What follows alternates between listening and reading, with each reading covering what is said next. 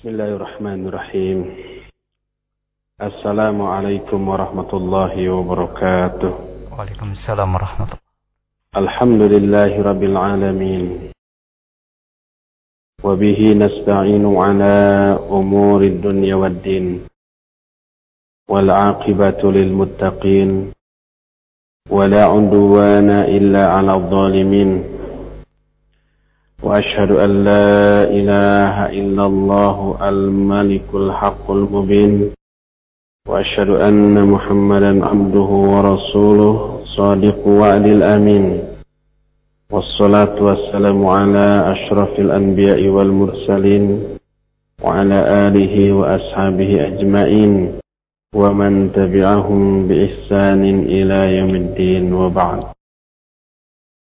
فإن أصدق الحديث كتاب الله وخير الهدي هدي محمد صلى الله عليه وآله وسلم وشر الأمور محدثاتها وكل محدثة بدعة وكل بدعة ضلالة وكل ضلالة في النار. Ayuhal ikhwah, baik ikhwan, akhwat yang ada di Masjid Al-Furqan ini. Ataupun para pendengar Radio Roja di mana saja Anda berada. Alhamdulillah, hari ini kita kembali berjumpa untuk melanjutkan kajian kitab Al-Usul Salasah. Pembahasan kita sedang berkutat pada rukun, iman yang kelima yaitu iman kepada hari akhir. Dan poin pertama yang sudah kita bahas iman kepada hari akhir mencakup beriman kepada tanda-tanda kiamat. Kemarin kita anggap sudah selesai pembahasan tentang tanda-tanda kiamat. Kita masuki poin kedua Poin kedua yang termasuk di antara iman kepada hari akhir adalah al-imanu bil maut. Iman kepada kematian. Jadi iman terhadap kematian ini termasuk bagian dari keimanan kita kepada hari akhir. Beriman kepada kematian harus mencakup setidaknya lima poin. Pertama, beriman bahwa semua makhluk yang ada di muka bumi ini pasti akan mati. Baik malaikat, jin, ataupun manusia juga pasti hewan dan makhluk-makhluk lain. Allah berfirman, "Kullu syai'in halikun illa wajhah." Segala sesuatu akan binasa kecuali wajah Allah. Di dalam surah Al-Qasas ayat 88. Kullu man 'alaiha fan wa yabqa wajhu rabbika dzul jalali wal ikram. Kullu man 'alaiha fan, semua makhluk yang ada di muka bumi ini akan binasa. Dan kekalah wajah Allah yang memiliki kemuliaan. Kullu nafsin dha'iqatul maut. Semua yang bernyawa pasti akan mengalami kematian. Itu adalah pernyataan Allah di dalam Al-Quranul Karim yang menunjukkan bahwa semua makhluk yang bernyawa di muka bumi ini pasti akan mengalami kematian, mau tidak mau. Ini poin pertama yang harus kita yakini, tidak ada satu makhluk pun yang abadi. Kedua, beriman kepada kematian mencakup beriman bahwa waktu kematian setiap makhluk itu telah ditentukan.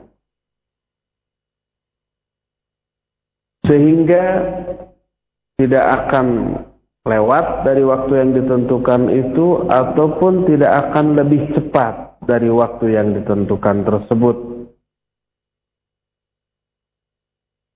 Allah Subhanahu wa taala mengetahui semua itu berdasarkan ilmunya dan telah Allah tetapkan, Allah catatkan jauh-jauh hari sebelum makhluk itu sendiri diciptakan.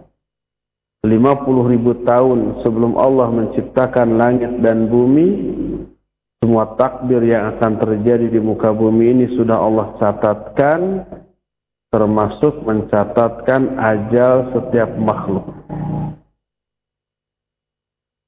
Ketika manusia masih berada di dalam kandungan ibu-ibu mereka masing-masing,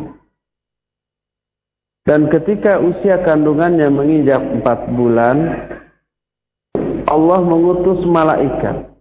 Lalu disuruhlah malaikat, malaikat itu mencatatkan enam, eh, empat poin tentang janin tersebut. Empat poin ini pertama adalah rizkinya, ajalnya, rizkinya, suka dukanya. Empat poin. Rizkinya sudah dicatatkan. Ajalnya juga sudah ditentukan. Amal-amalnya juga sudah dicatatkan. Suka dukanya juga sudah ditetapkan oleh Allah Subhanahu wa taala. Yang dimaksud ajalnya sudah ditetapkan mencakup waktunya, waktu ajal dia kapan, tempatnya di mana, penyebabnya juga apa? Apakah dia mati dibunuh, terbakar, tenggelam, kecekik, kena bencana, karena penyakit,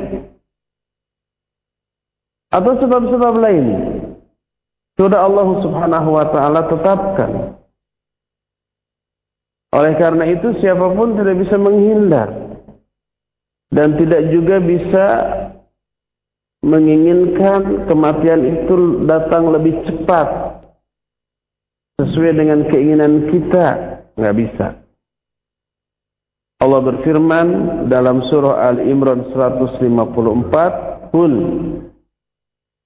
Lau kuntum fi buyutikum labarzal ladzina kutiba alaihimul alaihimul qatlu ila Katakan olehmu Muhammad Sekalipun kalian berada di rumah-rumah kalian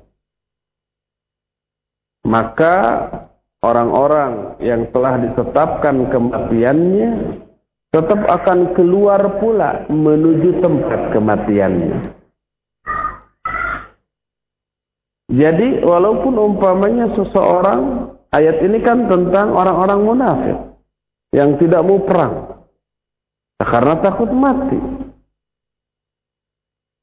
Karena tidak karena dia takut mati dan perang memiliki resiko yang besar untuk mati, mereka nggak mau ikut perang. Karena takut mati itu.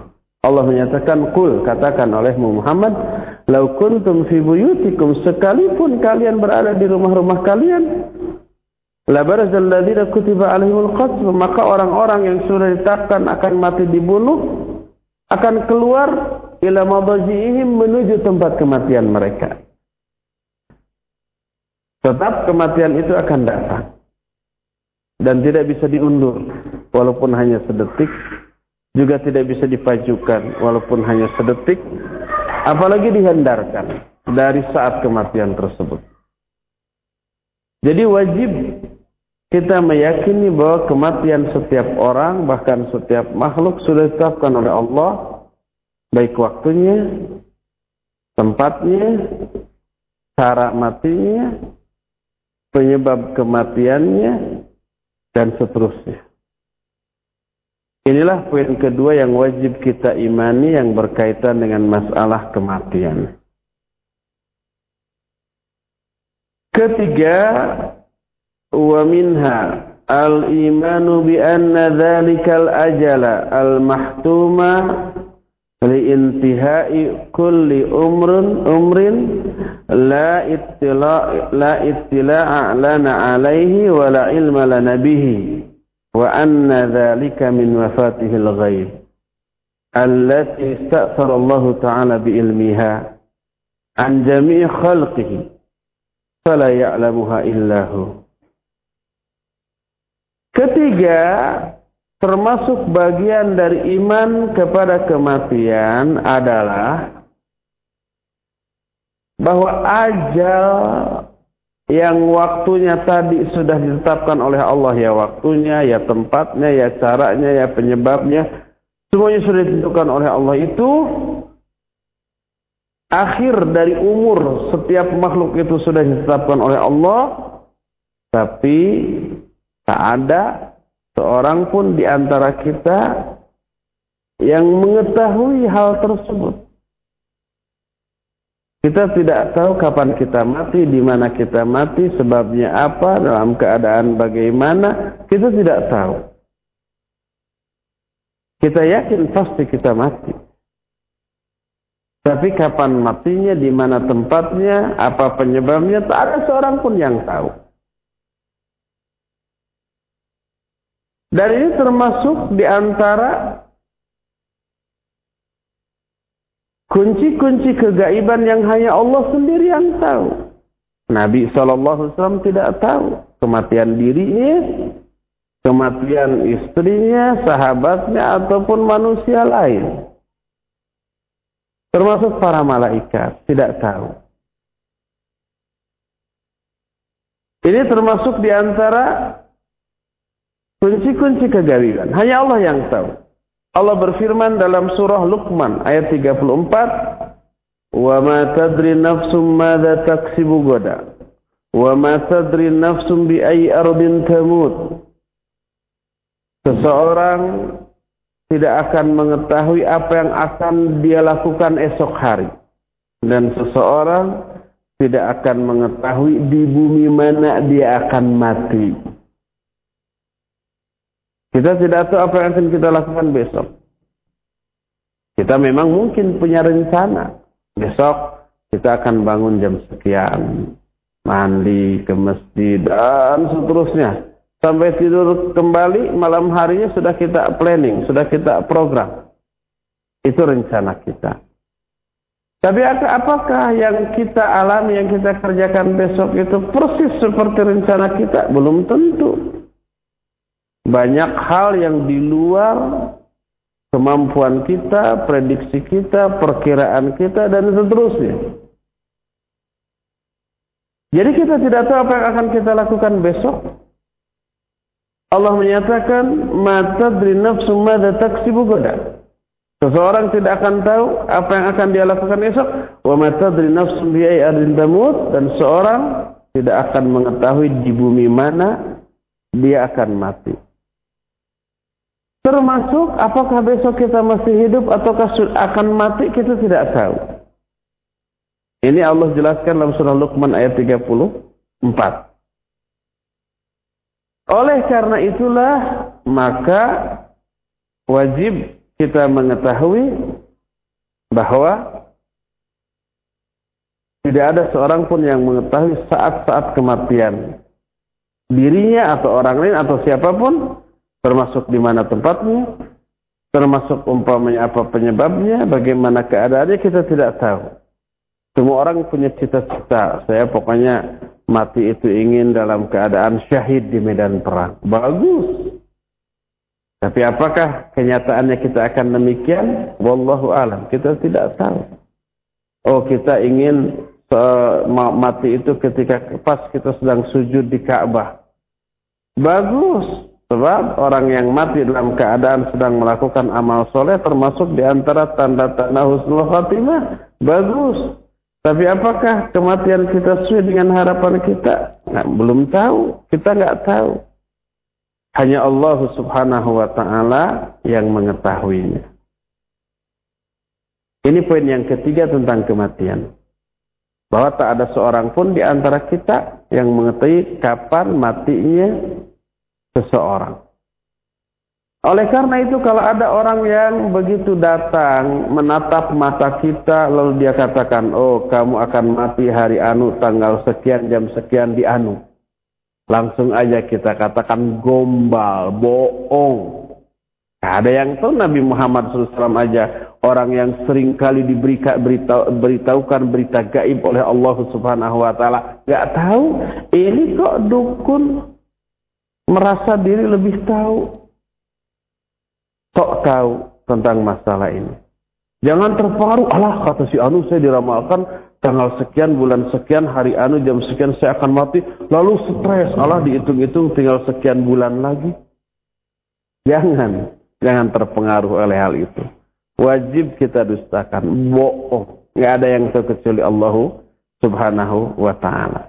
Inilah poin yang ketiga yang termasuk bagian dari iman kepada kematian. Keempat, wa minha dzikrul abdi lil maut. Di antara bagian dari iman kepada kematian adalah zikrul maut. Sering mengingat-ingat kematian. Kata Nabi alaihi salatu wassalam, "Aksiru zikra hadhimil ladzat." Perbanyaklah oleh kalian mengingat-ingat penghancur semua kelezatan. Penghancur semua kelezatan maksudnya mati. Setelah mati kita nggak akan bisa lagi merasakan kelezatan apa pun nggak bisa makan enak, tidur nyenyak, minum enak, nggak bisa. Penghancur kelezatan. Aksiru zikra hazimil ladzat, yakni al-maut. Perbanyaklah oleh kalian mengingat-ingat penghancur kelezatan. Hadis ini diriwayat Imam At-Tirmidzi, An-Nasai dan Ibnu Ibn Hibban. Lalu Imam Ibnu Hibban mensahihkan hadis ini diterima dari Abu Hurairah radhiyallahu anhu. Oleh karena itulah maka mengingat kematian termasuk salah satu bagian dari iman kepada kematian itu sendiri. Lalu apa fungsi dari mengingat kematian? Banyak tentu saja. Suatu saat ada seorang wanita datang kepada Aisyah radhiyallahu anha. Dia curhat. Dia mengatakan bahwa hati saya keras. Kerasnya hati itu ditandai dengan tidak tersentuhnya hatinya oleh bacaan Al-Quran, pedaran hadis, nasihat, peringatan gitu ya. Ibadah agak malas, kecenderungannya lalai dan maksiat. Apa kata Aisyah radhiyallahu anha? Perbanyaklah mengingat kematian maka hatimu akan melunak. Fafa'alat faraqqa qalbuha. Lalu dia melakukan nasihat dari Aisyah itu. Dia banyak-banyak mengingat-ingat kematian. Akhirnya melunaklah hatinya. Imam Al-Qurtubi rahimahullahu taala menyatakan Qala ba'dul ulama. Telah berkata para ulama. Yang dimaksud para ulama adalah guru-guru dari Imam Al-Qurtubi. Beliau pernah belajar ke guru anu, guru anu, guru anu. Beberapa dari guru-gurunya yang pastinya ulama menyatakan hal yang sama. Bahwa kata beliau man aksara zikral maut ukrima bisalasa. Siapa orang yang banyak-banyak mengingat kematian, dia akan dimuliakan dengan tiga perkara. Wa man nasya dzikral maut uqiba bisalah. Dan siapa orang yang melupakan kematian, lalai terhadap kematian, seolah-olah dia itu mau hidup selama-lamanya. Dia akan dihinakan dengan tiga kehinaan. Adapun tiga kemuliaan yang Allah akan berikan kepada orang yang banyak-banyak mengingat kematian adalah ta'jilut taubah wan fil ibadah war ridha bil qalil awil qanaah bil qalil Adapun tiga kemuliaan yang akan Allah berikan kepada orang yang banyak-banyak mengingat kematian adalah pertama, takjilut taubah. Dia akan menyegerakan bertobat dari dosa-dosanya. Dan bertobat dari dosa itu nggak gampang. Secara teori gampang. Kirage tobat, kata orang Sunda Cukup dengan memenuhi tujuh syarat tobat mudah diucapkan. Pertama berhenti, kedua bertekad tidak ingin tidak melakukan lagi, ketiga menyesal, keempat minta maaf kalau dosanya berkaitan dengan orang. Sudah yang berkaitan dengan aktivitas tobat kita hanya empat. Tiga lagi, dua berdasarkan waktu, satu niat. Yang dua berdasarkan waktu tobatnya dilakukan sebelum sakaratul maut. Kedua tobatnya dilakukan sebelum matahari terbit dari sebelah barat. Dan yang terakhir ikhlas. Mudah gitu ya. Berhenti, ah mudah. Tapi kenyataannya susah. Orang yang sudah ketagihan dengan nikmatnya dosa. Susah dalam hatinya. Waalaikumsalam untuk punya tekad tidak mengulang lagi dosa itu. Coba penjudi umpamanya. Kalah terus. Tobat. Tapi nanti kalau punya uang, main lagi. Tekadnya main lagi, bukan tekad mau berhenti. Itu nggak sah tobat.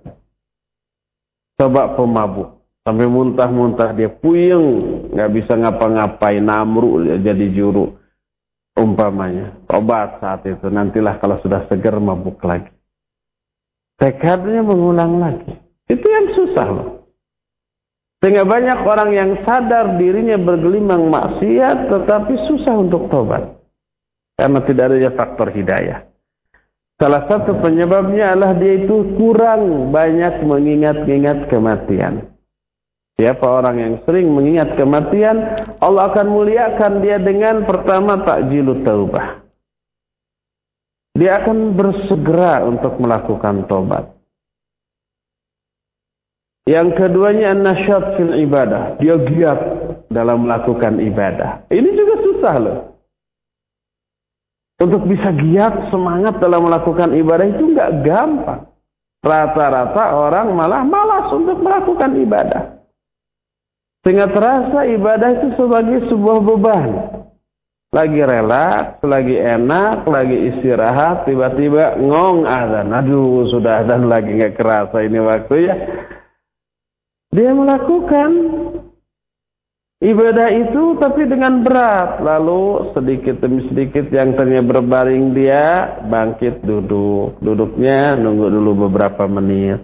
Lalu bangkit lagi berdiri, babatak dulu menggeliat dulu, hai dulu, saya itu nguap dulu, terus menggoyang-goyangkan kepala derak dek derak dek gitu ya. Kemudian membengkung-bengkungkan jari derak dek derak dek gitu. Baru melangkah dengan berat ke WC, berwudu dan seterusnya. Dia melakukan ibadah. Tapi dengan berat.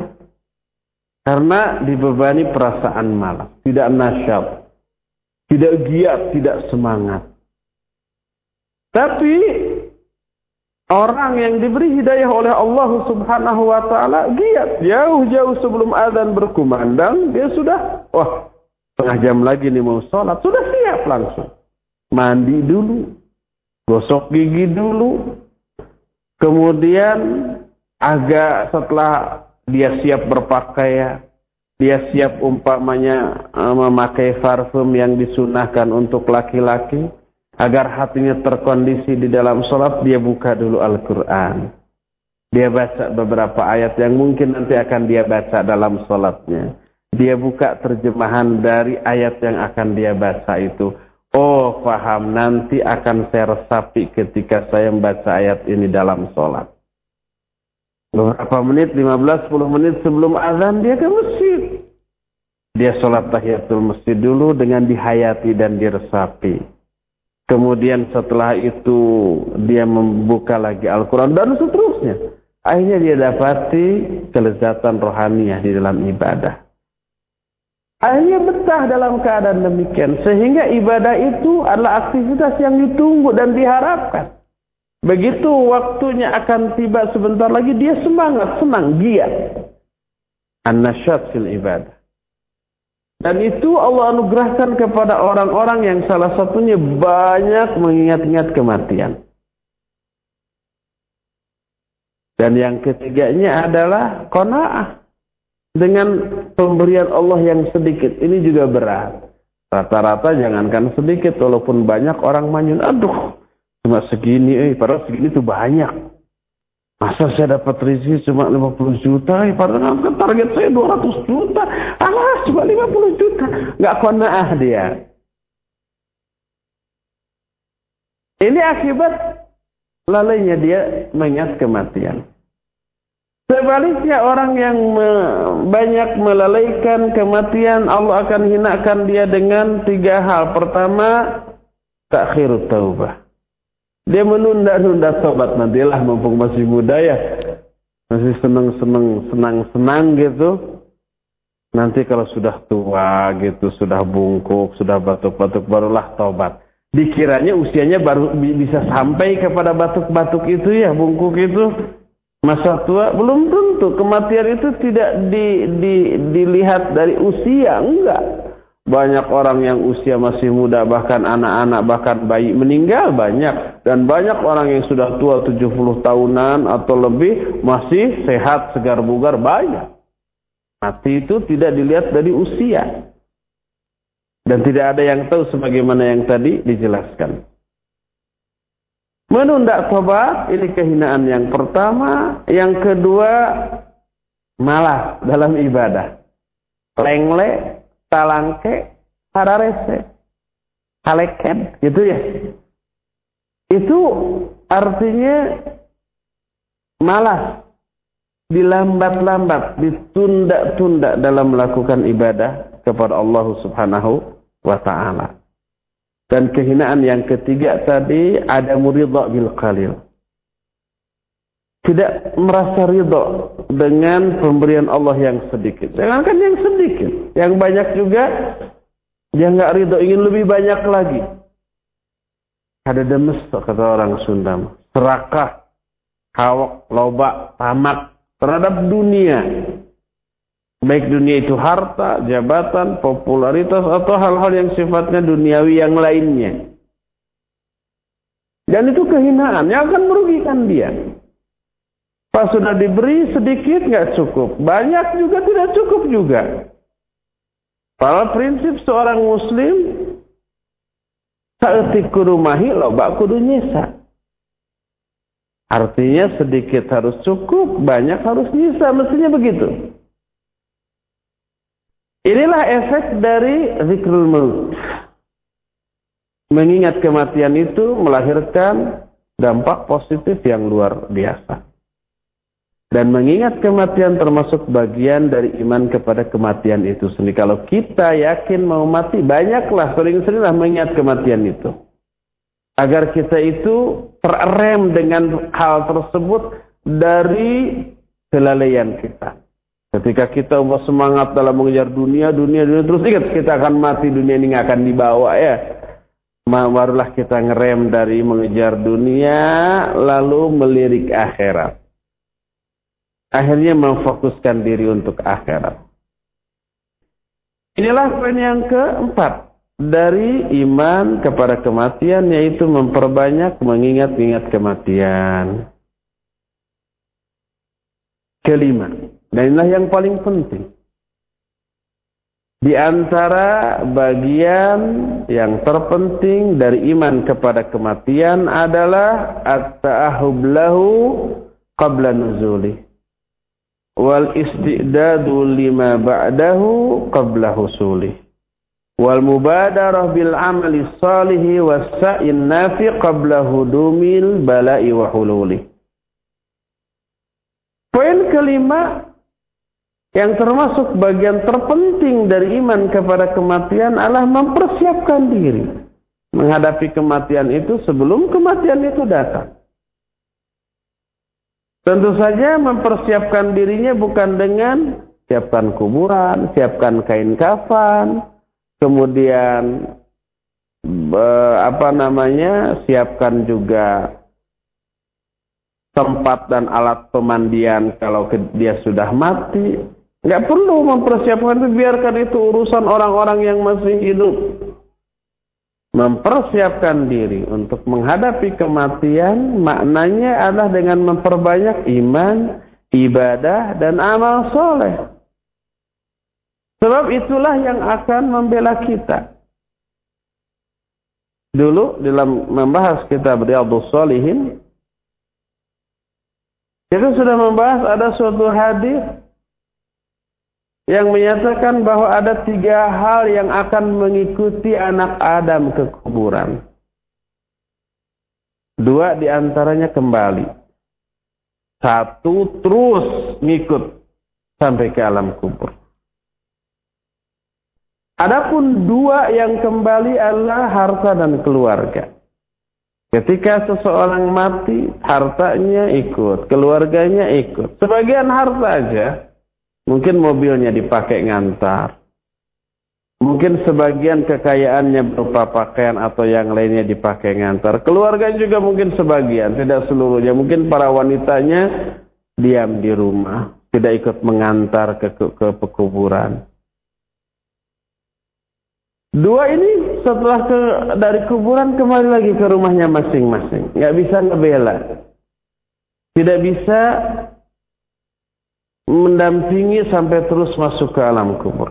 Adapun satu yang selama ini banyak dilalaikan, ngikut terus ke alam kubur dan menjadi pembela dia di alam kubur. Satu yang terus ini adalah amal soleh. Amal baik, ibadah dan iman yang kita bawa, kita miliki ketika masih hidup. Itu masuk terus ke alam kubur dan menjadi pembela kita. Sekuat sehebat apa dia membela kita tergantung sekuat dan sehebat apa perhatian kita ketika di dunia kepada amal soleh itu. Makin kuat dan hebat perhatian kita kepada amal soleh ketika di dunia, dia pun akan makin kuat dan hebat membela kita di alam kubur dan di akhirat nanti. Kelak, nanti kita akan bahas hadisnya ketika kita membahas poin tentang alam kubur. Amal kita itu di alam kubur berwujud, di alam akhirat berwujud. Kalau seorang mukmin mati, setelah di alam kuburnya dibangkitkan oleh para malaikat munkar nakir kemudian ditanya dan kemudian bisa menjawab, lalu dihamparkan hamparan dari surga, dibukakan pintu menuju surga sehingga angin dan aroma surga bertiup ke alam kuburnya, lalu muncullah orang yang amat sangat baik, roman wajahnya menyenangkan, tutur katanya juga menyenangkan, rupanya juga menyenangkan, aroma tubuhnya juga menyenangkan, wangi sampai dia menyatakan man anta wajhuka wajhul ladzi ya'ti bil khair. Wajahmu siapa kamu? Kamu ini memiliki wajah yang membawa kebaikan, senang melihatnya. Dia menjawab, Ana amaluka soleh.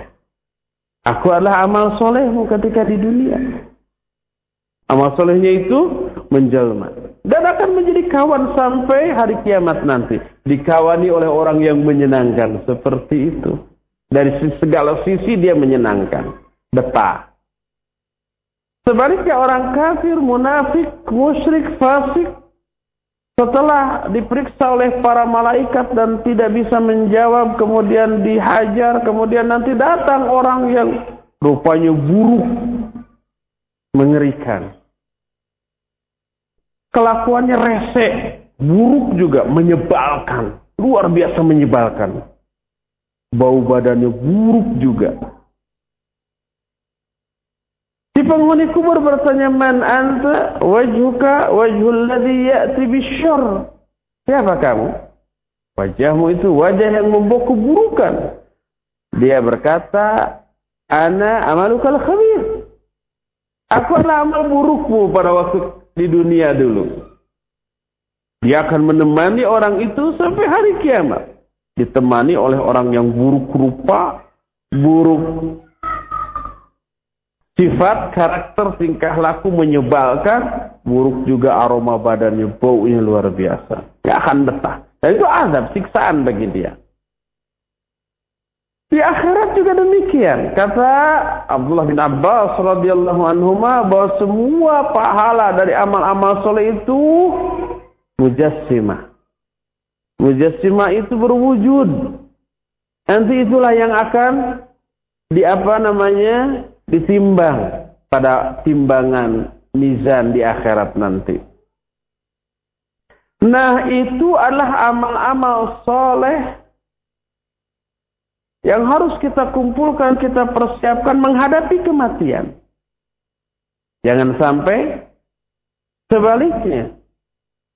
Kita menumpuk-numpuk perkara-perkara yang akan membebani kita di alam kubur dan di akhirat menumpuk harta, menumpuk jabatan, popularitas atau hal-hal yang sifatnya duniawi yang lainnya dan hal itu melalaikan kita dari akhirat, dari zikrullah, dari ibadah kepada Allah. Allah sudah wanti-wanti itu dalam Al-Qur'anul Karim. Lihat umpamanya surah Al-Munafiqun ayat 9 sampai ayat 11 Allah berfirman, "Ya ayyuhalladzina amanu" لا تلهكم أموالكم ولا أولادكم عن ذكر الله ومن يفعل ذلك فأولئك هم الخاسرون. وأنفقوا مما رزقناكم من قبل أن يأتي أحدكم الموت. فيقول ربي لولا أخرتني إلى أجل قريب فأصدق وأكن من الصالحين. ولن يؤخر الله نفسا إذا جاء أجلها والله خبير ما تعملون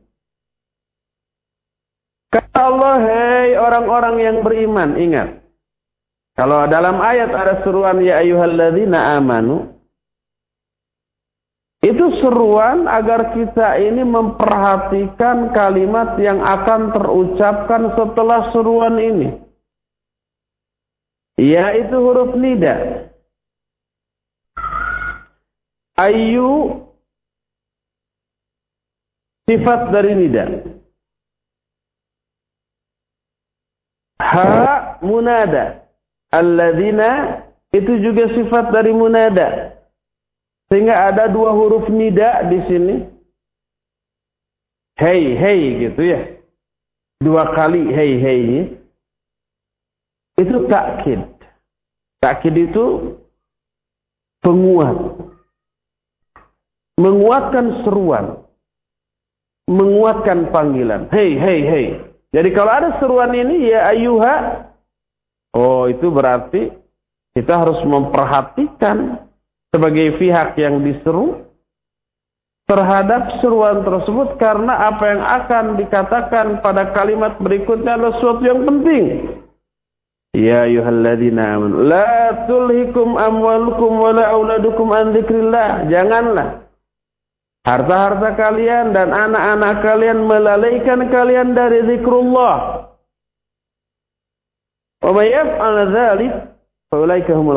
Siapa yang berbuat demikian, dia terlalaikan oleh harta, oleh anak-anak, dialah orang-orang yang rugi. Jadi harta dan anak-anak ini ujian. Apa kita terlalaikan nggak dengan harta dan anak-anak itu? I'lamu annama amwalukum wa auladukum fitnah. Ingatlah, hartamu, anak-anakmu itu fitnah, ujian, cobaan bagi kamu. Wa'lamu annamal hayatud dunya la'ibu wa lahwun wa zinatun wa tafakhurun bainakum wa takathurun bil amwali wal aulad. Kamathali ghaithin a'jabal kuffara nabatu thumma yahiju fatarahu musfarra thumma yakunu hutama kata Allah lihat dalam surah surah apa ini? Al-Hadid dia. Al-Hadid. Ketahuilah bahwa kehidupan dunia ini innama hayatud dunya la'ibu walahu hanya main-main dan senda gurau Terus dikatakan wazinatun dan hanya perhiasan. Watafakhurum bainakum dan hanyalah bahan-bahan kebanggaan. Di antara sesama kalian orang bangga dengan harta, bangga dengan jabatan, bangga dengan popularitas, bangga dengan hal-hal yang sifatnya duniawi wa fil ilm, eh, fil amwali wal aulad dan saling memperbanyak harta-harta dan anak-anak. Semua itu kata Allah seperti gair hujan yang menimpa tumbuh-tumbuhan. Terus tumbuh-tumbuhan itu mengagumkan penanamnya. Thumma yahiju. Kemudian layulah tumbuhan itu. Fatarahu, mus, musfarra. Lalu engkau melihat daun-daunnya menguning. Thumma yakunu hutama. Lalu gugurlah. Sudah musnah. Awal ketika ditanam, kata orang Sunda mah, sirungan. Sirungan itu tumbuh-tumbuh sirung apa? Bertunas. Nah, kemudian berbatang, berdaun hijau, indah, kuat, gitu kan? Uh, senang ketika itu. Setelah gede, mulai layu, mulai menguning, lalu gugur, mati. Wa fil akhirati adzabun syadidun wa maghfiratun minallahi wa ridwan. Sedangkan di akhirat ada azab yang pedih, ada ampunan dan karunia dari Allah, keridhaan dari Allah. Wa mal hayatu dunya illa mata'ul gurur. Padahal kehidupan di dunia ini tiada lain, tiada bukan kecuali hanyalah kesenangan yang menipu. Semu sementara. Walaupun umpamanya usia kita panjang sampai 100 tahun, kita tidak akan bisa menikmati dunia ini sepanjang hidup kita. Enggak paling 60 atau maksimal 70 setelah 70 tuh dunia enggak terasa lagi nikmat. Serba banyak yang kerasa berupa keluhan. Mau makan dan minum yang enak-enak sudah ompong. Nggak bisa ngunyah. Bisanya cuma ngemut mau jalan-jalan menikmati suasana kota atau pemandangan yang indah nggak kuat angin sedikit angin batuk. Nggak henti-henti gitu ya. Mau menikmati pemandangan hiburan yang indah-indah sudah bolor ini mata gitu ya. Telinga juga sudah budeg gitu ya. Mau menikmati ini menikmati itu dengan dunia harta yang dimilikinya yang banyak tersebut sudah nggak bisa lagi terasa nikmat kalau sudah begitu untuk apa lagi dunia? Hatta walaupun sejak lahir sampai besar dewasa dunia ini termiliki dalam jumlah yang banyak kenikmatan dunia ini ada batasnya. Setelah sampai pada batas itu bosen. Setelah bosen nggak terasa lagi nikmat. Orang makan hanya dengan garam. Awalnya nikmat, lama-lama bosan. Meningkat dengan asin pedas. Uh, nikmat luar biasa. Lama-lama bosan. Meningkat lagi umpamanya asin yang agak bagus. Asin gabus umpamanya ya. Nikmat. Lama-lama bosan asin lagi. Meningkat ke pindang. Meningkat ke daging. Setelah itu di atas daging ya ada lagi. Terus-terusan daging bosan. Kembali lagi ke peda amit-amit. Biasanya gepuk kembali ke peda. Tambah menderita, tambah sengsara. Lalu dia akan bagaimana lagi dia akan merasakan kenikmatan dalam hal makan. Daging aja sebagai yang terenak sudah bosan, lihatnya juga sudah enak. Menderitalah dia. Ketika seseorang dia punya kendaraan jalan kaki, suatu saat diberi sepeda, uh seneng, ngebut gitu ya. Lama-lama bosan, capek, ngayuh terus. Meningkat ke motor, seneng kebut sana kebutin lama-lama. Bosan juga capek ini pakai motor terus kehujanan, kepanasan. Kemudian pinggang juga harus tegap terus. Meningkat ke mobil. Mobilnya mobil yang butut dulu. Uh, seneng, nyaman rasa padahal butut. Kehujanan ke uh, hujan ditutup panas pengap, dibuka masuk air hujan dia berangan-angan andai mobilnya agak bagus dan ber-AC. Meningkat ke yang ber-AC. Sebulan dua bulan enak, enak nyaman. Tapi ini posisi duduk nenangre kata orang Sunda Coba kalau sedan. Ganti ke sedan. Sebulan dua bulan nyaman. Lama-lama bosen juga. Akhirnya sampai sedan terbagus. Bosen mau ke mana lagi coba? Menderita. Apa balik lagi ke yang butut tambah menderita dia. Semu dunia ini. Wa mal hayatud dunya illa mata'ul ghurur. Kehidupan dunia ini tiadalah lain kecuali kesenangan yang menipu. Hanya sementara, nggak akan sementara terus. Semu dan ada batasnya. Sedangkan kesenangan abadi yang hakiki adalah di akhirat.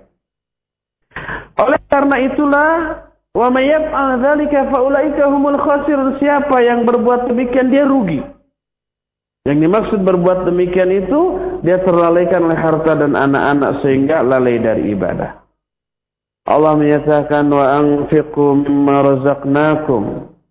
Infakan oleh kalian sebagian rizki yang kami berikan kepada kalian min qabli ayati ahadakumul maut sebelum datang kepada salah seorang di antara kalian kematian lalu dia berkata rabbi laula akhartani ila ajalin qarib fa asaddaqa wa akum minas salihin Ya Allah seandainya engkau akhirkan, engkau tunda saja kebatianku ini sebentar saja, maka saya akan sodako dan saya akan melakukan amal soleh.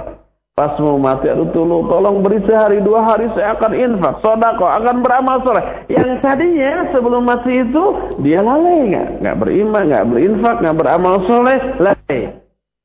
Tapi setelah datang tanda-tanda kematian, dia ingin diakhirkan, ditunda matinya.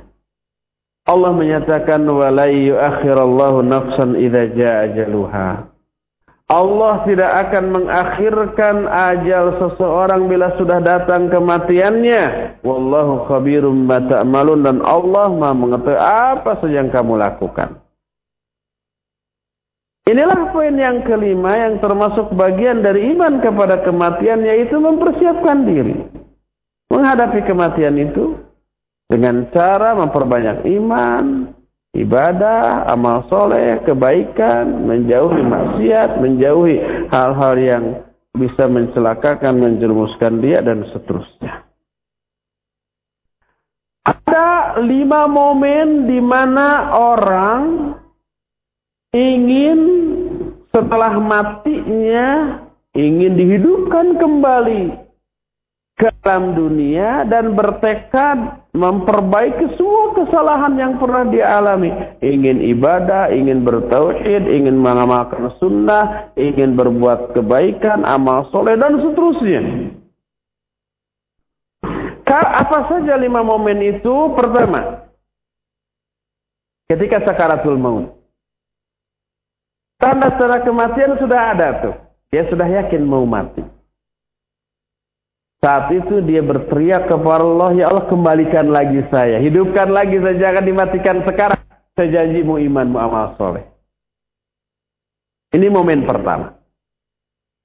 Allah menjelaskan hal ini dalam Al-Quran. Di antara surah Al-Mu'minun 99 sampai 100. Allah berfirman, Hatta idha ja'a hadahumul maut. Qala rabbirji'un la'alli a'malu salihan fima taraktu. Kalla innaha kalimatun huwa qailuha wa min waraihim barzakhun ila yaumi. Kata Allah, sehingga apabila datang kepada mereka kematian, maksudnya tanda-tanda kematian, sakarat. Dia berkata, Rabbirjiun, ya Allah kembalikanlah aku. Hidupkan lagi ke dunia. La'alli amalu salihan fi waktu aku akan melakukan amal soleh yang tadinya aku tinggalkan. Sebelum itu dia tidak beramal soleh. Pas mau sakarat ya Allah hidupkan lagi saya jangan matikan sekarang saya janji deh mau amal soleh. Allah menyatakan innaha kalimatun huwa qailuha. Itu hanya kata, kalimat yang dikatakan oleh orang yang mengatakannya. Wa min waraihim barzakhun ila yaumi. Di belakang mereka ada barzah. Alam barzah, alam pemisah antara alam dunia dengan alam akhirat. Sampai ketika mereka nanti dibangkitkan lagi pada hari kiamat. Inilah momen pertama di mana orang ingin kembali dihidupkan dan bertekad berjanji untuk beramal soleh. Kita belum sampai pada momen itu tuh. Kalau sudah sampai pada momen itu, ingin kembali nggak bisa. Sekarang kita belum sampai pada momen itu. Nah, sekarang kalau mau memperbaiki. Kedua, inda mu'ayanatil azabi yaumal qiyamah. Orang setelah mati ingin dihidupkan kembali ke dunia oleh Allah ketika dia melihat azab. Baru melihat, belum masuk azab itu loh. Melihatnya aja sudah ngeri. Allah berfirman menjelaskan hal ini dalam surah Ibrahim 44. Kata Allah wa anzirin nas yauma ya'tihimul azab fayaqulu alladhina zalamu Rabbana akhirna ila ajalin qarib nujib da'wata wa nattabi'ir rusul. Kata Allah Subhanahu wa taala, berilah peringatan kepada manusia tentang suatu hari di mana pada hari itu azab datang kepada mereka. Berkatalah mereka. Berkatalah orang-orang yang zalim, "Ya Allah, undurkan. Kembalikan lagi saya ke muka bumi. Pada masa tertentu saja, sebentar saja. Nujib da'wata. Kami akan penuhi seruanmu. Wa nattabi'ir rusul. Dan kami akan mengikuti para rasulmu. Dulu ketika hidupnya di dunia, enggak. Diseru oleh Allah dengan seruan, Ya ayuhan nas, ya ayuhalladzina amanu, cuek kayak bebek. Tidak ngelirik mes-mes asam. Sedikit pun tidak. Tidak menggubri seruan itu. Ada para rasul yang diutus untuk mendakwahi mereka. Bukannya mengikuti, bahkan menentang. Menghasut, memprovokasi, menghalang-halangi. Mati dalam keadaan demikian. Di akhirat pas lihat azab baru teriak ya Allah. Hidupkan lagi saya ke dunia. Saya akan memenuhi panggilanmu. Saya akan mengikuti para rasul. Ini momen kedua. Di mana orang berteriak ingin dihidupkan kembali ke alam dunia. Ketiga, Idza uqifu 'ala an-nar wa ra'aw ma fiha min 'azimil ahwal Momen ketiga orang-orang ingin kembali dihidupkan ke alam dunia adalah ketika mereka diberdirikan di atas api neraka dan melihat kedahsyatan azab dalam neraka. Masuknya belum tuh. Tapi sudah disiapkan di bibir pintu neraka. Allah berfirman dalam surah Al-An'am 27 kata Allah walau tara idh wuqifu 'alan nar faqalu ya laitana nuraddu wa la nukadzibu bi ayati rabbina wa nakuna minal mu'minin. Kata Allah seandainya engkau melihat ketika mereka orang-orang kafir itu diberdirikan di atas neraka. Mereka berkata, celaka kita. Nuraddu seandainya kita dikembalikan lagi ke dunia. Wala nukadzibu bi ayati rabbina kami tidak akan lagi mendustakan ayat-ayat Allah. Wa nakunu minal mu'minin dan kami pasti menjadi orang-orang mukmin. Mereka berharap walaupun belum masuk ke dalam neraka semua sudah di bibirnya itu di bibir pintu neraka, belum diterjunkan tuh. Baru ngelihat. Mereka teriak lagi, "Ya Allah, kembalikan lagi saya ke dunia. Saya nggak akan lagi mendustakan ayatmu. Saya pasti akan menjadi orang mukmin." Ini pun sebuah jeritan yang percuma, tidak akan merubah keadaan. Itulah momen ketiga. Momen keempat adalah ketika mereka berdiri di hadapan Allah dan kepala-kepala mereka tertunduk. Mereka tunduk di hadapan Allah sehingga buuk menang mabuk. Buuk itu burung hantu. Mabuk itu digebuk, dipukul, Tiga buat menang mabuk itu kayak burung hantu habis dipukul. Dia ngeluk aja nggak berani nengadah. Saya nggak tahu apakah ini diambil dari realita ada burung hantu dipukul ngeluk apa betul begitu? Tapi itulah peribahasa dalam bahasa Sunda. Kalau ada orang yang ngeluk, tungkul gitu ya takut oleh seorang yang ada di hadapannya diistilahkan si gabuk menang mabuk. Saat itulah mereka melihat kehidupan akhirat. Mendengar langsung dengan telinga mereka. Saat itu mereka minta dikembalikan ke dunia, kepada Allah. Ini Allah jelaskan dalam surah As-Sajdah ayat ke-12. Allah berfirman, Walau tara idil mujrimuna nakisu ru'usihim inda rabbihim Rabbana abasarna wa sami'na farji'na na'mal salihan inna muqinun Seandainya engkau hai Muhammad melihat ketika orang-orang yang berdosa menundukkan kepala-kepala mereka di hadapan Allah di akhirat tentu saja mereka berkata, Rabbana absurna ya Allah kami sekarang sudah melihat. Wa sami'na kami juga sudah mendengar. Melihat azab, mendengar azab. Dan kondisi akhirat. Farji'na maka kembalikan kami ke dunia. Na'mal solihan kami akan beramal soleh. Inna muqinun sungguhnya kami sudah yakin yakin benar azab itu ada akhirat itu ada surga itu ada tolong kembalikan lagi kami ke dunia kami sudah lihat kami sudah dengar kami yakin akan beramal soleh mereka minta dikembalikan lagi hidup ke alam dunia itu pun teriakan yang percuma yang tidak akan merubah keadaan Kalimat ini momen terakhir. Di mana orang berteriak minta dikembalikan hidup ke dunia oleh Allah Subhanahu wa taala.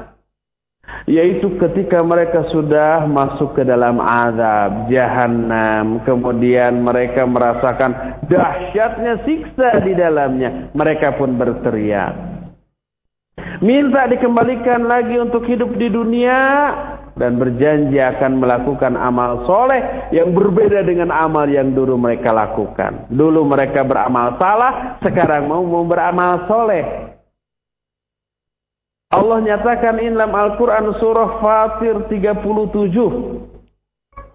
Kata Allah wahum fiha Rabbana akhrijna na'mal salihan ghaira alladhi kunna na'mal. Nah ini dia. Mereka di dalamnya berteriak. Maksudnya dalamnya itu dalam neraka jahim. Kata mereka, Ya Allah keluarkan lagi kami dan kembalikan lagi kami ke dunia. Na'mal solihan. Kami akan beramal soleh.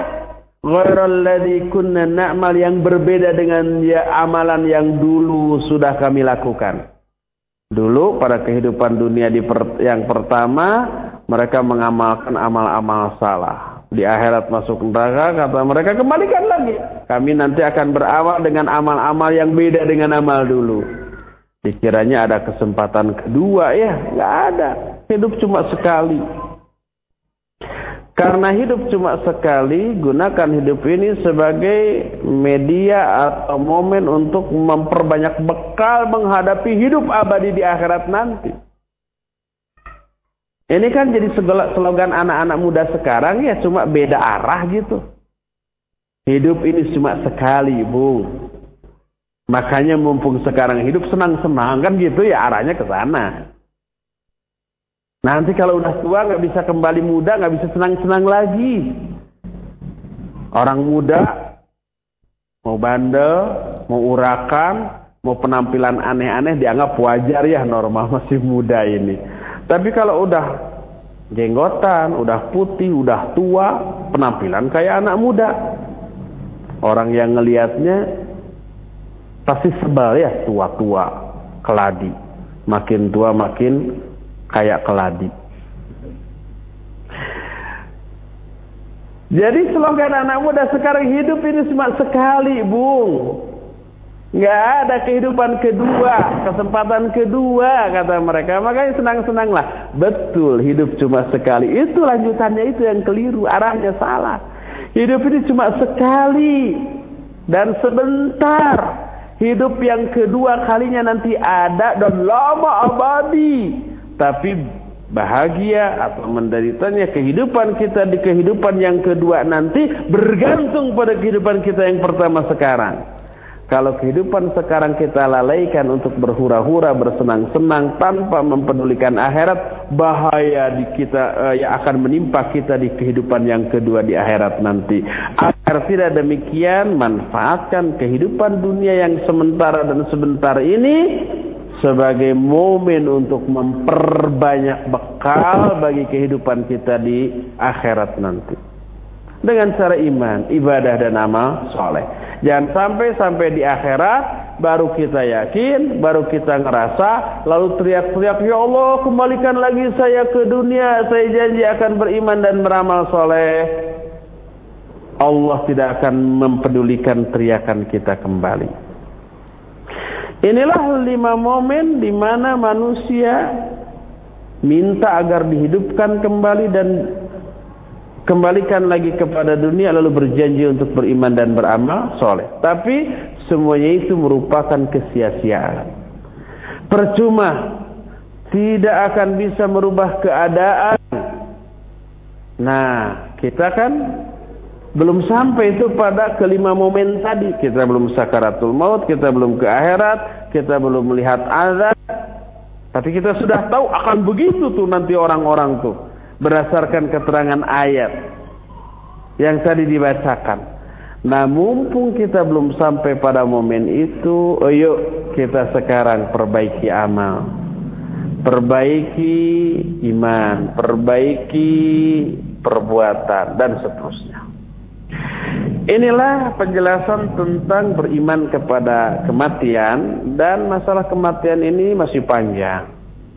Masih banyak aspek yang berkaitan dengan kematian yang harus kita bahas tentang sakaratul maut, tentang proses kematian, bagaimana seseorang itu bisa mati, gitu ya. Tentang ruh yang terpisah dari badan. Itu semua insya Allah akan kita bahas pada kesempatan-kesempatan yang akan datang. Hari ini sudah lebih dari satu jam waktu yang kita habiskan. Cukup sampai di sini dan kita sekarang masuki sesi tanya jawab. Untuk para pendengar roja dipersilakan mengajukan pertanyaan baik lewat telepon atau SMS dan saya serahkan kepada Akhi Fawas untuk memandunya. Nah. Alhamdulillah. Nah, nah, terima kasih Ustaz Jazakallah khairan atas materi yang sangat bermanfaat dari uh, pembahasan syarah Al-Uthul Salasa. Berikutnya Khotal Islam sebagaimana yang Ustaz sampaikan kami berikan kesempatan untuk Anda yang akan bertanya di kesempatan sore hari ini kami buka untuk yang pertama dari penelpon terlebih dahulu di 0218236543 dan sudah ada yang masuk. Assalamualaikum. Waalaikumsalam. Silakan dengan siapa dari mana Ibu? Uh, saya Ibu dari Semanggi. Silakan Ibu ke inti pertanyaan. Uh, mau tanya ini, kan saya dengar katanya nanti yang masuk surga tanpa hisap itu 70 ribu, Ustaz. Iya. Nah, itu apa 70 ribu itu uh, enggak mem, enggak apa kan kalau tujuh puluh ribu itu beramal soleh kan dia bisa membawa apa sepertinya dia bisa mem, uh, jadi syafaat buat yang lain atau gimana gitu iya. Mm -hmm. Kemudian pertanyaan ibu itu, itu saja. Nah. nah, Waalaikumsalam warahmatullahi ya, wabarakatuh. Iya, silakan. Ada Ustaz. pertanyaan dari salah seorang ibu di Semanggi. Semanggi Ustaz. Nah, silakan. Oh, Semanggi. Nah, Semanggi. Nah. Pertanyaannya adalah kan di kalangan umat Nabi Sallallahu Alaihi Wasallam ada 70 ribu orang yang masuk surga tanpa hisab. Itu benar. Berdasarkan hadis yang sahih tentang masalah itu riwayat Imam Bukhari dan Imam Muslim. Dan cirinya ada empat ya, yaitu tidak minta dirukyah, kemudian tidak mengkei salah satu metodologi pengobatan gitu ya, tidak tatoyur, tidak meramal, dan bertawakal kepada Allah Subhanahu wa taala. Empat sifat yang dimiliki oleh orang-orang yang akan masuk surga tanpa hisab dan mereka akan berjumlah 70 orang. Pertanyaan si ibu, apakah 70 orang ini bisa memberi syafaat kepada uh, keluarganya? Iya. Pertama bahwa ada pihak-pihak yang bisa memberi syafaat. Para malaikat memberi syafaat para nabi, para rasul memberi syafaat. Termasuk orang-orang mukmin memberi syafaat. Akan tetapi ada dua syarat yang wajib dipenuhi baik orang yang memberi syafaat ataupun yang diberi syafaat. Yang pertama adanya izin Allah Subhanahu wa taala. Tanpa izin Allah siapa pun tidak bisa memberi syafaat. Allah berfirman, "Man dzalladzi yashfa'u indahu illa. Siapakah orang yang bisa memberikan syafaat di sisi Allah tanpa izinnya? Jadi hanya ada izin Allah lah baru syafaat itu diberikan. Yang kedua adanya ridho Allah baik kepada yang memberi syafaat ataupun kepada yang diberi syafaat. Dan ridho Allah ini nanti berkaitan dengan iman, amal soleh, sunnah yang dia lakukan. Kalau umpamanya bercampur syirik, bercampur bid'ah sehingga Allah tidak meridainya, maka dia tidak akan memperoleh hak untuk memberi syafaat atau memperoleh syafaat dari siapa pun. 70 orang, 70 ribu orang yang masuk surga tanpa hisab itu adalah orang-orang yang diridhoi oleh Allah Subhanahu wa taala sehingga masuk surganya pun tanpa hisab dan tentu saja mereka insya Allah akan e, berhak memberikan syafaat. Tergantung nanti apakah keluarga yang diberi syafaat itu memenuhi syarat atau tidak. Apakah diridhoi oleh Allah atau tidak. Kalau mereka diridhoi oleh Allah, mereka akan boleh syafaat. Kalau tidak, karena ada tercampur syirik, tercampur kufur, tercampur nifak, tercampur bid'ah, maka walaupun anggota keluarga maka tidak akan bisa memperoleh syafaat dari salah seorang di antara 70 ribu orang yang masuk surga itu tadi. Demikian jawaban kepada nah. Ibu di Cimangis nah. tadi. Wallahu a'lam. Nah, Sebelumnya ini ke Silakan, nah. pertanyaan di uh, Masjid Al-Furqan. Silakan. Apa saja yang disebut amal soleh itu?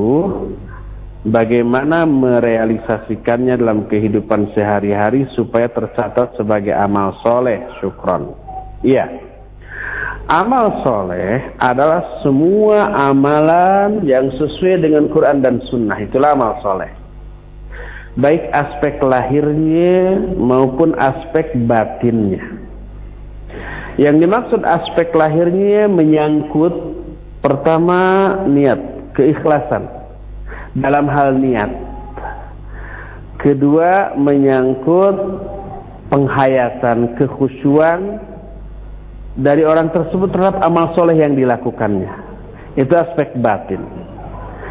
Aspek lahirnya, apakah amal tersebut betul-betul sesuai Quran Sunnah tentang tata cara pelaksanaannya ataukah tidak sesuai dengan yang dicontohkan oleh Rasulullah SAW. Sebagai contoh umpamanya sholat. Sholat pada asalnya dia amal soleh pasti. Tapi apakah setiap sholat yang dilakukan oleh seseorang pasti termasuk amal soleh? Belum tentu. Lihat dua hal. Pertama lihat aspek batinnya. Menyangkut dua hal tadi. Niatnya. Niatnya ikhlas atau ria? Kalau ikhlas, ah, itu salah satu unsur amal soleh sudah terpenuhi. Tapi kalau ria, bukan amal soleh tapi amal salah.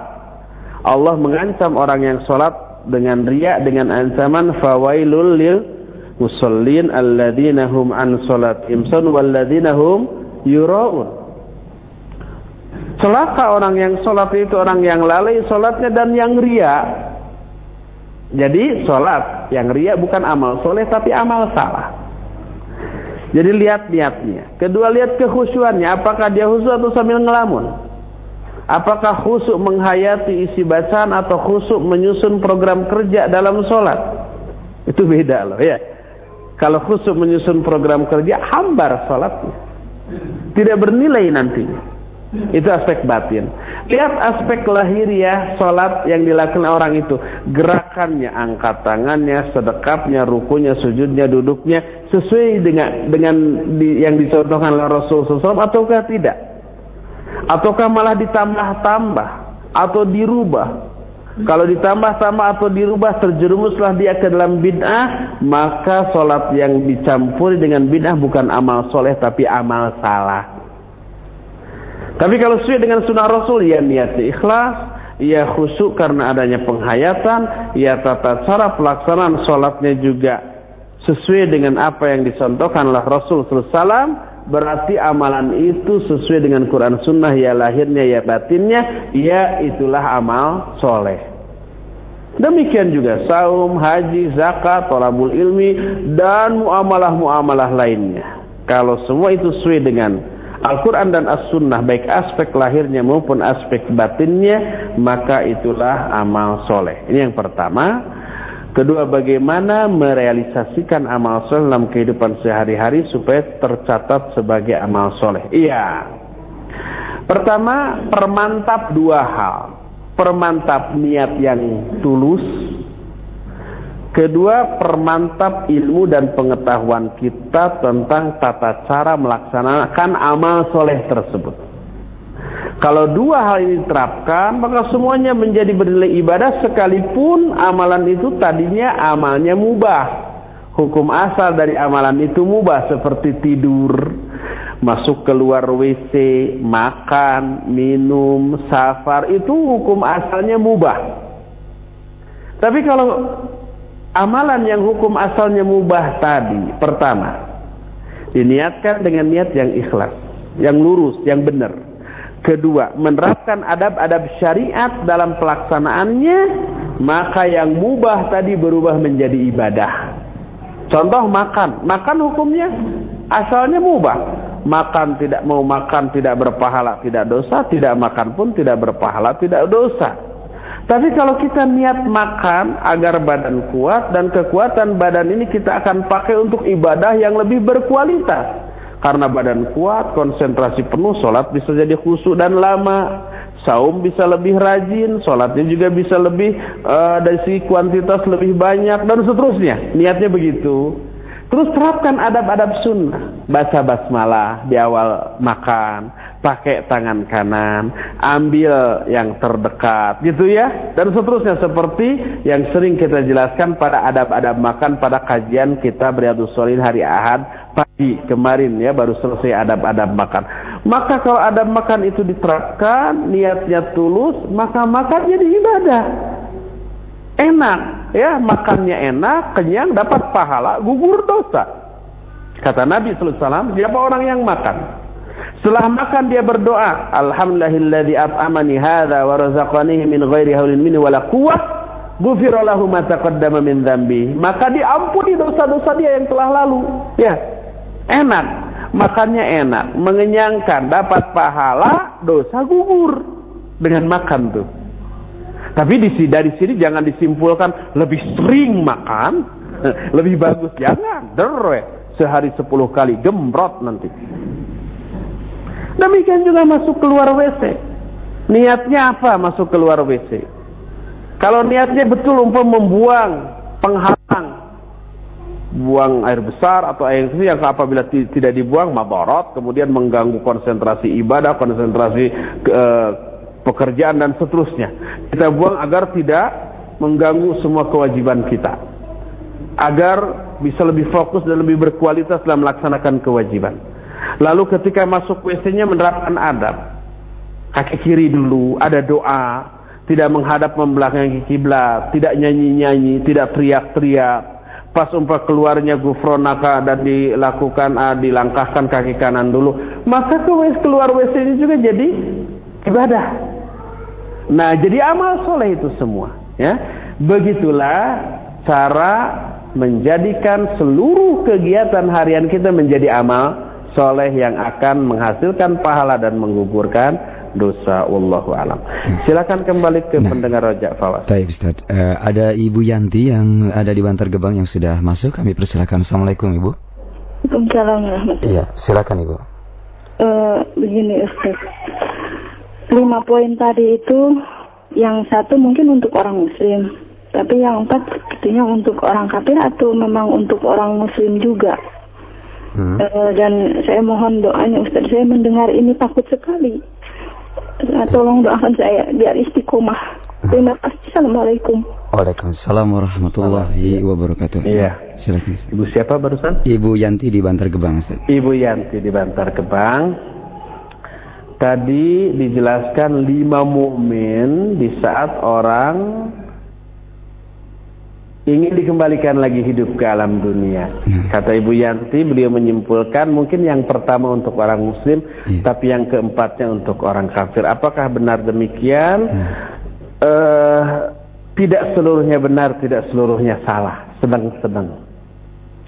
Yang empat, yaitu pertama yang ketika melihat azab, yang kedua ketika diberdirikan di atas neraka gitu ya kemudian yang ketiganya ketika dia tunduk di hadapan Allah dan yang keempatnya ketika sudah masuk neraka mungkin saja ini pun teralami oleh orang muslim.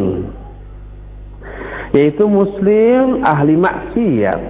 Muslim yang dosa-dosanya lebih banyak lebih besar daripada amal-amal solehnya dia punya amal soleh tapi sedikit. Amal solehnya jauh lebih banyak. Kena dengan ayat wa amma man khaffat mawazinu fa ummuhu hawiyah. Adapun orang-orang yang ringan timbangan amal kebaikannya maka tempat kembalinya adalah neraka hawiyah. Oleh karena itu orang-orang muslim yang berdosa besar ada dua terbagi kepada dua golongan. Pertama orang muslim yang berdosa besar tapi langsung ke surga tanpa ke neraka terlebih dahulu. Mereka adalah orang-orang muslim walaupun dosanya besar tapi kebaikannya jauh lebih banyak daripada dosa-dosanya. Sehingga kebaikannya menghapus seluruh dosanya.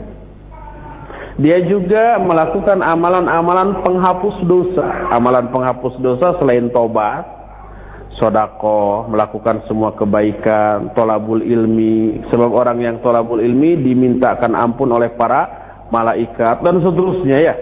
Di samping nanti ada syafaat dari Rasul Shallallahu Alaihi Wasallam dan seterusnya. Sehingga mungkin dosa-dosanya terhapus dan dia tidak akan neraka terlebih dahulu. Kedua, ada golongan orang muslim berdosa besar tetapi dia juga banyak kebaikan dan dosa dan kebaikannya seimbang plus plus lunas. Kebaikan habis dipakai untuk menutupi dosanya. Dosanya juga habis tertutup oleh kebaikannya. Nol seimbang. Orang ini disebut dengan ashabul a'raf. Ashabul A'raf adalah orang-orang yang berada di tengah-tengah antara surga dan neraka. Kalau dia melihat ke surga, dia senang, tertawa, dan berharap agar masuk ke surga. Tapi kalau dia melirik ke arah kiri, ke neraka, dia sedih, ngeri, takut, menangis, dan berlindung kepada Allah agar dia tidak dimasukkan ke dalam neraka. Mereka begitu untuk beberapa waktu tapi pada akhirnya mereka pun dimasukkan ke dalam surga. Lumayan. Nah yang ketiga ini yang terakhir ini yang gawat. Orang muslim dosanya banyak. Dan pahalanya sedikit. Dosa banyak, pahala sedikit. Pahalanya habis untuk menghapus sebagian dosanya. Pahalanya habis, dosanya masih tersisa. Dan tidak ada penghapus dosa lain yang dia peroleh di akhirat. Akhirnya dia masuk dulu ke dalam azab. Nah ini mungkin aja termasuk orang-orang yang empat di golongan yang tadi disebutkan ya Allah kembalikan lagi saya ke dunia. Saya berjanji akan beramal soleh. Dengan beramal yang beda dengan amal yang kemarin-kemarin saya lakukan. Jadi kelima limanya itu mungkin saja bu teralami oleh orang-orang Muslim. Hmm. Termasuk yang pertama tadi ketika sakaratul maut ya orang Muslim ya orang kafir juga teralami. Oleh karena itulah maka masih mungkin orang Muslim mengalami hal ini. Oleh karena itu jauh sebelum kita memasuki momen itu, ketika kita sekarang masih sehat, masih kuat, gunakan ini untuk ibadah dan Ibu Yanti tadi yang sampai menangis mendengar pernyataan ini dan ketika mengemukakan pertanyaan tadi kita doakan semoga Ibu Yanti diberikan karunia hidayah oleh Allah Subhanahu wa taala sehingga lebih giat ibadah, tolabul ilmi, lebih kuat benteng dari kemaksiatan dan kebidahan sehingga dimasukkan ke dalam golongan orang-orang yang selamat dari azab dan murka Allah Subhanahu wa taala dan langsung masuk ke dalam surga. Demikian juga seluruh pendengar dari kajian ini baik langsung ataupun tidak langsung wallahu a'lam Ya, Silakan. Baik Ustaz, e, kami angkat pertanyaan yang e, datang dari pesan singkat yang sudah begitu banyak masuk. Kami angkat satu dari e, di antara pertanyaan itu. E, Ustaz dari seorang pendengar di Bekasi, barakallahu fikum ya Ustaz. E, bagaimanakah menyikapi fenomena yang sering kita temui di masyarakat di mana ada uh, orang yang semasa hidup atau semasa mudanya uh, pernah memiliki uh, ilmu tertentu untuk memperkaya diri, untuk mendapatkan popularitas, awet muda dan sebagainya. Pada saat sakaratul maut sulit dalam menjelang kematiannya. Lalu uh, ada ritual-ritual uh, tertentu ataupun bacaan-bacaan uh, tertentu yang dilafatkan ke orang tersebut yang kemudian bisa meninggal. Bagaimana kau Ustaz menyikapi hal ini dari sisi syariat Islam? Jazakallah khairan. Iya, ada satu pertanyaan dari pendengar Radio Roja yaitu tentang orang. Yang ketika hidup di dunia dia mempelajari ilmu tertentu. Yang dimaksud adalah ilmu yang batil. Yang melibatkan perdukunan, melibatkan setan dari kalangan bangsa jin berupa untuk keuntungan dia di dunia umpamanya untuk meraih kekayaan, meraih jabatan, meraih popularitas, memikat lawan jenis, memikat orang tertentu dengan ilmu asihan, ilmu pelet gitu ya. Ah, seperti itu. Nah. Tapi pas akan meninggal, orang itu susah matinya ketika sakaratul maut. Apa yang harus kita lakukan dan bisa kita lakukan kepada orang tersebut? Iya, ini pertanyaan yang bagus. Dan banyak orang mengalami hal ini. Dan bagi orang yang sudah seperti itu, pernah mempelajari ilmu pelet, pernah ke dukun agar umpamanya dia jadi pejabat, jadi artis beken gitu ya, bekas kenek, atau yang sejenis itulah, ya. Sebelum sampai kepada sakaratul maut, segera cepat-cepat sekarang ini tobat buang ilmu asihan, ilmu pelet, susuk yang dipasang, susuk, katel, panci segala macam itu buang. Bagaimana caranya? Caranya yang pertama meniatkan bertobat dari semua itu, menyesal berhenti dan bertekad untuk tidak mengulang lagi. Kedua, tanamkan tauhid dengan cara mempelajarinya. Mempelajari ilmu tauhid sedalam mungkin. Lalu yakini, amalkan, aplikasikan dalam kehidupan keseharian kita.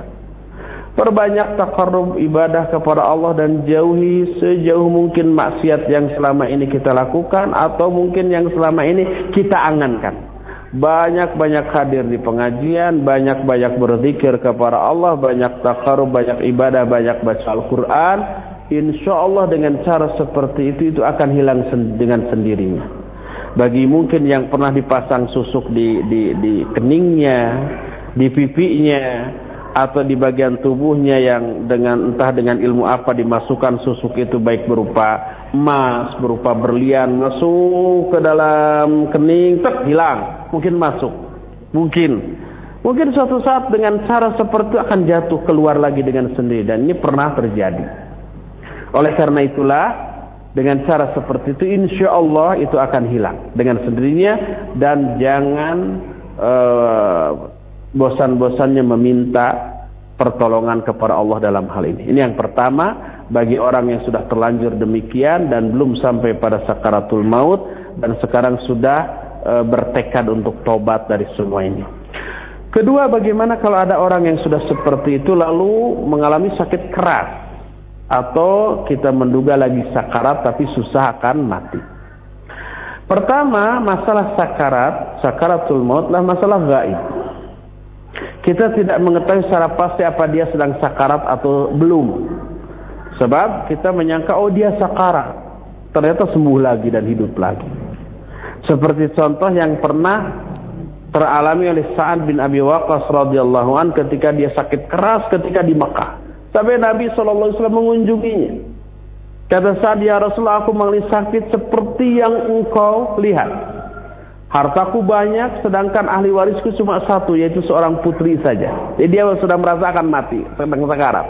Boleh nggak saya wasiatkan seluruh harta saya? Kata Nabi SAW nggak boleh. Setengah gimana? Nggak boleh. Sepertiga gimana? Oh setengah sepertiga juga banyak, membolehkan. Itu merasa dia sudah sakarat mau mati, makanya wasiat seperti itu.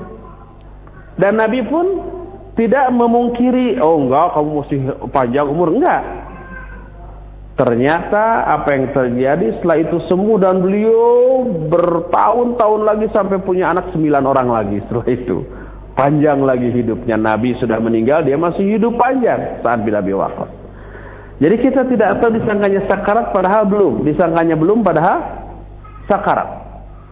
Termasuk kita. Saya pernah ditelepon oleh seorang. Ustaz ini suami saya kayaknya sedang sakarat tolong datang talkin. Saya cepat-cepat datang. Saya talkin. La ilaha illallah la ilaha dia nggak bisa menjawab aja kelihatan mau mengatakan la ilaha illallah tapi wah sedang sakarat sampai zuhur belum mati juga saya izin salat zuhur dan ada keperluan kembali saya menyangka dia sudah tak lama lagi meninggal malam harinya HP saya berbunyi dari nomor HP dia saya menyangka ini istrinya mungkin mengabarkan suaminya sudah meninggal saya angkat Begitu diangkat, Assalamualaikum Tad. Loh, masih hidup tadi, sudah ditalkin hidup lagi. Ada yang seperti itu. Jadi sakaratul maut nggak bisa diduga. Dan kita tidak tahu apakah orang yang mempelajari ilmu hitam tadi sedang sakarat atau tidak, kita nggak tahu. Tapi berusaha boleh kita talkinkan dia dengan menuntun dia mengatakan la ilaha illallah. Kita bisikan ke dalam telinga dia Mungkin kita menyangka dia nggak mendengar, tapi mungkin saja mendengar. Kita bisikan tobat dari semua kesalahan termasuk ilmu hitam yang selama ini dipelajari. Tobat dengan cara menyesal, berhenti, bertekad tidak kembali dan seterusnya. Tobat buang-buang, tobat kembali kepada Allah. Terus mengatakan la ilaha illallah, la ilaha illallah. Terus begitu. Mudah-mudahan dengan cara seperti itu, insya Allah dia bertekad umpamanya taubat mungkin bisa sembuh mungkin saja umpamanya tidak sembuh tapi meninggal dalam keadaan husnul khatimah itulah yang bisa kita lakukan wallahu a'lam bissawab Demikian Nah, jawaban tadi. Silakan ada Nah, lagi. eh, taib, eh, pertanyaan selanjutnya dari penelpon kembali kami angkat ada Abu Nadia di Sukatani eh, Depok ya. Silakan Bapak. Assalamualaikum Ustaz. Ya, Waalaikumsalam warahmatullahi Eh, ini Pak Ustaz, Ana mau tanya di kampung Ana kan ada Ustaz. Cuma dia bilangnya gini, setiap malam Jumat itu orang tua kita yang udah meninggal itu pulang ke rumah, Ya. minta disuguhin sesuatu gitu. Hmm. Ya, bagaimana pendapat Iya. Ana tentang Ustaz yang kayak gitu tuh. Ustaz itu Ustaz apa dukun itu? Ah, Oke, Ya. terima kasih Abu Nadia. Nah. Ya, Assalamualaikum Ustaz. Waalaikumsalam warahmatullahi wabarakatuh. Bisa simak Ustaz. Nah, silakan. Bapak Abu Nadia ya dari Nah. Jakarta. Nah, Dia bertanya di kampungnya ada ustadz yang menerangkan bahwa setiap malam Jumat orang tua kita yang sudah meninggal itu datang lagi ke rumah kita meminta sesuatu. Apa benar apa tidak? Harus kita jawab dengan tegas, sangat sangat sangat benar-benar tidak benar. Kenapa? Pertama, Si Ustadz itu dari mana tahu bahwa ruh uh, orang tua itu datang lagi apakah ruhnya? Apa dia bisa melihat ruh? Kalau umpamanya dia tidak, dari mana dia tahu? Padahal ruh itu adalah masalah gaib dan kita tidak tahu ilmu tentang ruh kecuali sedikit. Allah berfirman, "Wa yas'alunaka 'anir ruh, qulir ruhu min amri rabbi wa ma utitu minal ilmi illa qalila." Mereka bertanya kepadamu tentang ruh. Jawab, Ruh itu urusan Allah dan kalian tidak di- diberi ilmu tentang ruh kecuali sedikit saja. Kita tidak tahu tentang ruh dan ruh masalah yang gaib dan masalah yang gaib tidak boleh dipercaya, tidak boleh diimani kecuali kalau bersumber dari Quran dan Sunnah. Kalau bersumber dari orang selain Nabi Wasallam nggak boleh kita percaya. Dari mana dia tahu? Dia dia nggak tahu yang gaib. Hanya Nabi yang tahu yang gaib karena pemberitahuan dari Allah Subhanahu wa taala. Kalau tidak diberitahu nggak nggak akan tahu. Orang itu nggak akan tahu. Dan tidak ada keterangan baik dari ayat atau hadis yang sahih yang menyatakan bahwa ruh orang yang sudah mati setiap malam Jumat datang ke rumah kita. Ngapain bu datang? Meminta makan? Percuma. Apalagi ruh orang yang sudah meninggal kalau dia mukmin di alam kuburnya dia bersenang-senang. Kalau dia orang kafir, orang banyak dosa di alam kuburnya sibuk dengan azab kubur, nggak bisa jalan-jalan dulu. Seandainya semua ruh bisa keluar dari alam kubur dan jalan-jalan meng- menghampiri orang-orang yang masih hidup, oh tiap malam dong. Tiap malam Jumat penuh dengan ruh. Kalau begitu ya pasti semua ruh ingin jalan-jalan ya. Jangan ruh kita juga yang sudah mati, eh, yang masih hidup inginnya jalan-jalan terus, apalagi ruh umpamanya di alam kubur gelap mengerikan, udah mending jalan-jalan ke mall. Ngapain ke rumah? Mending ke mall ya. nah itulah. Jadi ruh itu di alam kubur sibuk. Kalau orang mukmin dia sibuk dengan nikmat kubur. Kalau orang kafir dia sibuk dengan azab kubur. Nggak akan sempat jalan-jalan dan nggak akan bisa. Walaupun sempat nggak akan bisa. Oleh karena itu wajib kita mendustakan omongan orang tadi. Walaupun dia ustaz, maka ustaz yang tidak didasarkan kepada keterangan Al-Quran dan As-Sunnah bahkan bertolak belakang dengan uh, pernyataan Quran dan Sunnah wajib kita tolak siapa pun dia. Oleh karena itulah maka tidak boleh untuk kita yakini, tidak boleh kita percayai omongan yang seperti itu. Maka yakinilah bahwa setiap malam Jumat tidak ada ruh yang gentayangan. Baik malam Jumat ataupun malam-malam lainnya. Semua ruh tidak ada satupun yang gentayangan di muka bumi ini. Wallahu a'lam bishawab. Ya silakan untuk Nah. penutup satu lain lagi. Satu eh, dari pertanyaan melalui pesan singkat ada Ibu Sari di eh, Ciledug yang bertanya, Ustadz ada satu keyakinan pas sakaratul maut apabila eh, si mayit tersebut menoleh ke kanan maka dia melihat surga dan akan mendapatkan keberuntungan. Namun apabila dia menoleh ke kiri maka akan melihat neraka. Apakah hal ini dibenarkan Ustadz? Jazakumullahu khairan atas penjelasannya. Iya, Ibu Sari dari mana tadi? Ciledug Ustadz. Ciledug. Nah, Ada eh, beliau bertanya, ada yang menyatakan kalau waktu sakaratul maut orang itu menoleh ke kanan dia akan melihat surga dan itu keberuntungan, kalau menoleh ke kiri dia akan melihat neraka dan itu kecelakaan. Apakah benar demikian? Jawabannya tidak benar, Bu. Nanti insya Allah kita akan jelaskan masalah tentang sakaratul maut dan beberapa kejadian aneh sebelum setiap mukmin itu meninggal. Nah. Akan kita ceritakan berdasarkan nas Al-Quran dan hadis-hadis yang sahih tentang masalah itu yang kita ambil dari penjelasan para ulama. Tapi jawaban sementara, eh bukan sementara, sementerus, tapi tanpa disertai dengan rincian dalil yang detil karena waktu tidak memungkinkan. Hmm. Uh, pernyataan tadi tidak benar kalau orang ketika sakarat melihat ke kanan lihat surga, kalau ke kiri lihat neraka dan itu bahaya. Nanti bisa-bisa diantisipasi udah aja oleh orang yang hidup suruh lihat kanan terus, hmm. jangan lihat kiri ya, biar lihat surga dan kemudian ke surga. Bisa begitu nanti. Sehingga ke surga ke nerakanya bukan karena amal tapi karena di di, di, di dihadapkan wajahnya dipalingkan hmm. ke arah kanan terus nantinya. Insya Allah detil tentang uh, penjelasan menjelang sakaratul maut nanti juga akan kita jelaskan. Hmm. Ya untuk hari ini cukup sampai di sini. Kalau Allah hmm. kita akan berjumpa kembali pada hari Jumat yang akan datang. Bagi ikhwan dan akhwat yang ada di Bandung, rutin continue terus hari Jumat, jangan tidak hadir ya, dan jangan telat, setengah lima teng harus sudah datang. Dan bagi para pendengar radio Roja standby dari jam 4 gitu ya. Gitu saja. Subhanakallahum bihamdik. Asyhadu an la ilaha illa an astaghfiruka wa atubu ilaik. Walhamdulillahirabbil alamin. Wassalamu alaikum warahmatullahi wabarakatuh